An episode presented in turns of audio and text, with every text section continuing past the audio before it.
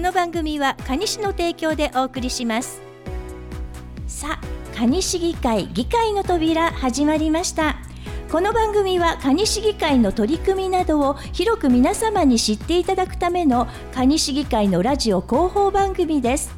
ご案内役は FM ララパーソナリティ小倉明子です。よろしくお願いいたします。さあ前回は議長副議長のインタビューをお届けいたしましたが今回からは3回シリーズで市議会の常任委員会についてお届けしたいと思います。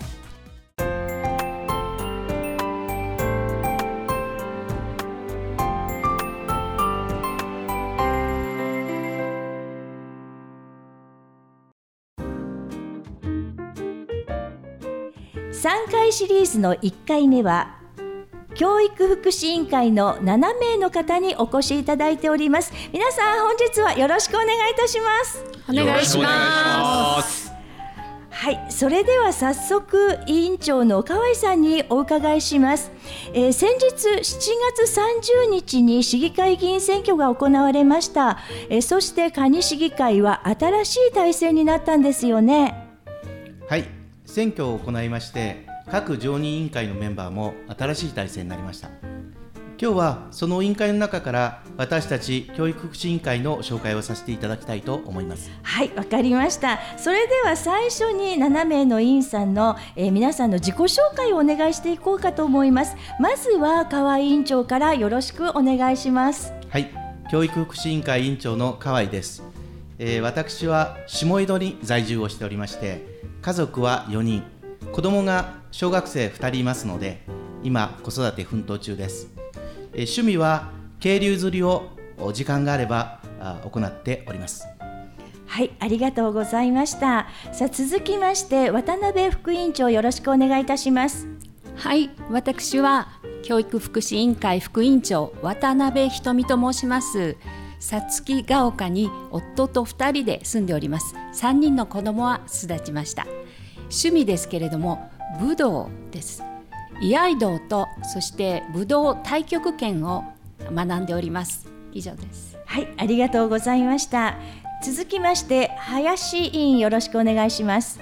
林則夫と言います。87年葉崎に住んでおります。農家です。趣味は庭の雑草取りと散歩です。家族構成は妻と2人で住んでおります。はいありがとうございました。続きまして富田委員お願いいたします。富田真紀子と申します。住まいは片平の緑団地でございます、えー、家族は夫とそれから犬一匹です。私の趣味は韓国語と生け花です。はいありがとうございました。続きまして松尾議員よろしくお願いいたします。はい河合の松尾和樹です小学6年生の女の子と高校1年生の男の子の2児の父です。趣味は毎朝のコーヒーです。はいありがとうございました。続きまして佐藤委員お願いいたします。佐藤さやかと申します。住まいは若葉台です。家族は主人と小学生の子供が2人。あとペットの猫が2匹と犬が1匹おります。趣味はそのペットと寝る前に戯れることですはいありがとうございました。それでは最後に田口委員お願いいたします。はい田口豊勝と申します。えっと下江戸に住んでおります。家族構成は妻と,、えーと、と子供が3人ワンちゃんが1匹おります、えー、趣味は趣味と言えるほどものはないですがダイビングのライセンスを持っております。はいありがとうございました。以上7名の委員の皆さんの自己紹介をお願いいたしました。ありがとうございました。さあ続きまして河合委員長まずお伺いしたいのですが、えー、市議会の委員会はどのようなことをされているのか教えてください。はい、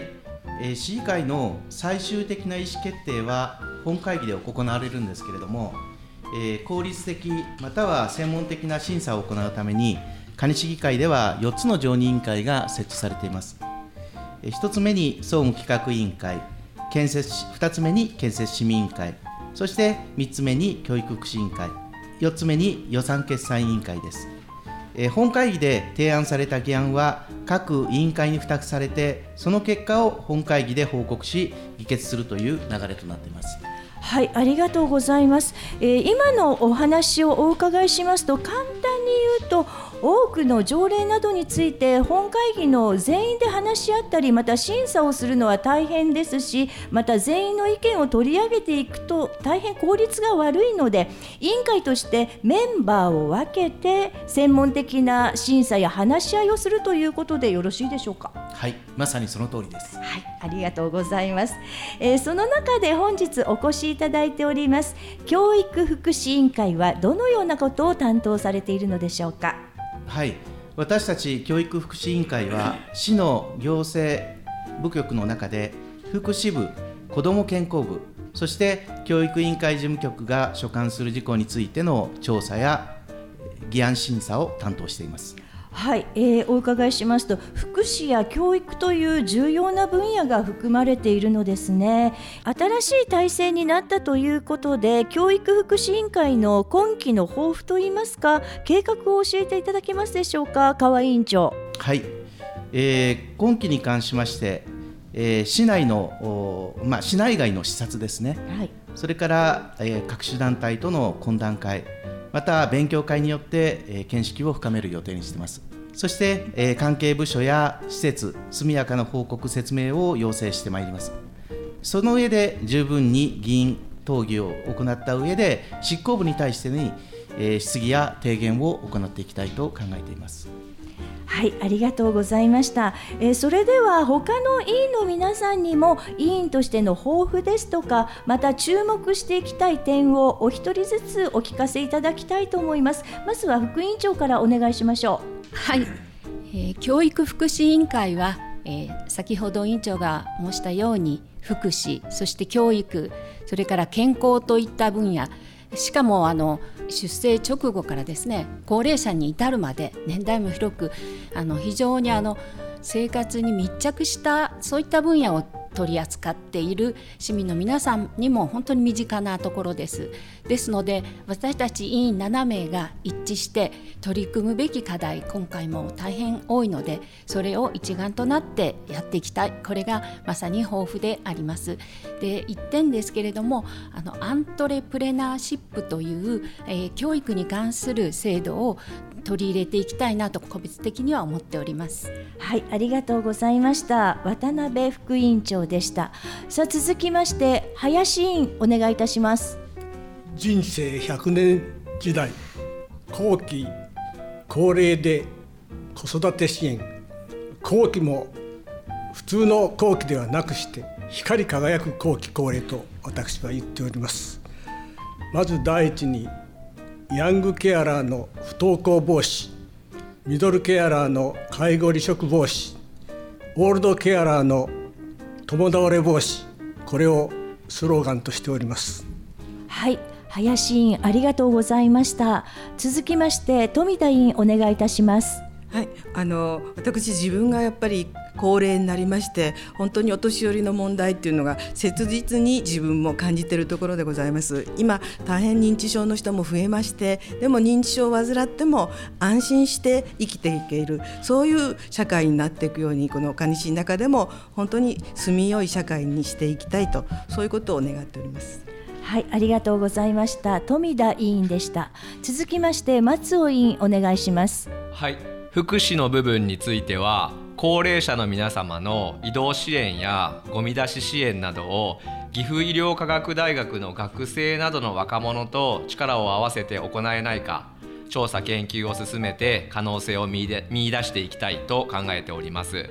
教育については不登校の児童生徒が増えている現状を踏まえて金山小学校のような小規模特任校の特性を生かした魅力の発信や市内各小中学校のコミュニティスクールにおけるチャレンジングな取り組みの後押しなどを進めていきたいと考えております。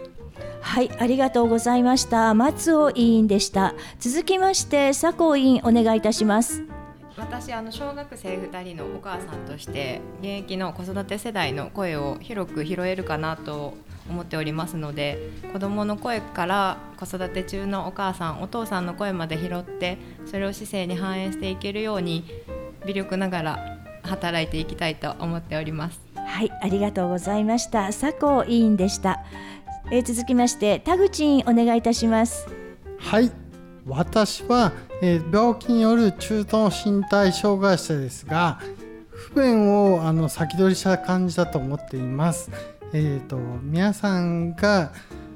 より幸せに暮らせるようにちょっとした行動を考えていきたいと思っています。えーと、と私のチャレンジから皆さん勇気をもらっていただきたいです。はいありがとうございました田口委員でした、えー、7名の皆さんそれぞれ委員としての思いも含めての抱負を熱く語っていただきました今後の期待が高まるお話ありがとうございましたさて9月議会が終わったところですが、えー、教育福祉委員会ではどのようなことが話し合われてきたのでしょうか。副委員長にお伺いします。渡辺さんお願いいたします。はい。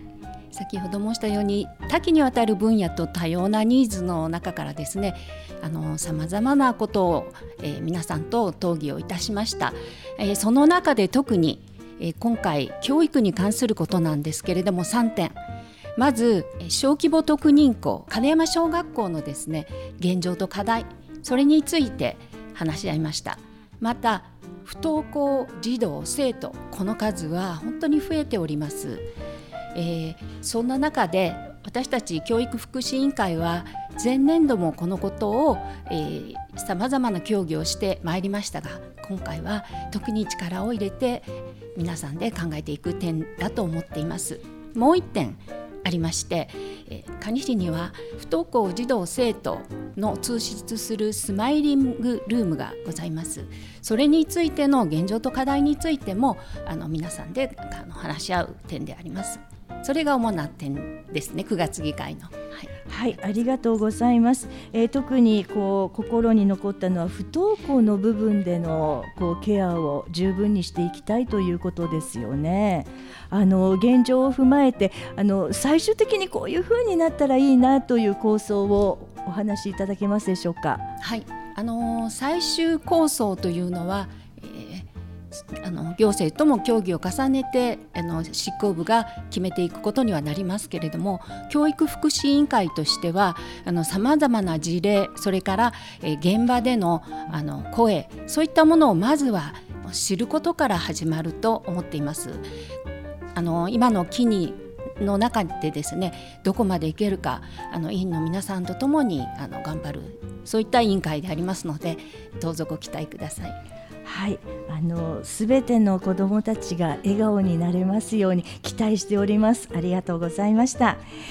えー、それでは9月議会以降の具体的な活動を、えー、今の時点で決まっていることがあったら教えてください。私河合から説明させていただきます。はい。えー、11月に入りましたら教育委員さんとの懇談会を予定しております。それから、えー、先ほども話し来出ておりますように、えー、教育研究所のスマイリングルームこちらの方の現場を確認をしていきたいと思っております。そして各種団体との意見交換会また、えー、先ほど来出ておりますように市内の学校訪問を行っていこうと思っております、えー、候補としては金山小学校そして旭小学校東名小学校を挙げております、はい。えー、春になりますとまた議会報告会があって、えー、また市内外の視察も行っていきたいなというふうに考えております、はい、以上ですはい、ありがとうございました。えー、今回は蟹市議会教育福祉委員会7名の皆さんにお話をお伺いしてきました。今後の活動に期待しております。皆さんよろしくお願いいたします。よろしくお願いします。ありがとうございます。えー、それでは最後になりましたが、河合委員長、皆さんにお届けしたいというリクエスト曲を伺っておりますが、今日はどんな曲を持ってきてくださいましたか？えー、私からはあの素晴らしい愛をもう一度この曲をぜひリクエストさせていただきたいと思ってます。はいその背景にある思いを伝えてください。あの今の時代ではなかなか聞くことのできづらくなったなんかノスタルジックな昔懐かしい、はい、あの素晴らしい愛をもう一度ぜひ聞いてみたいと思います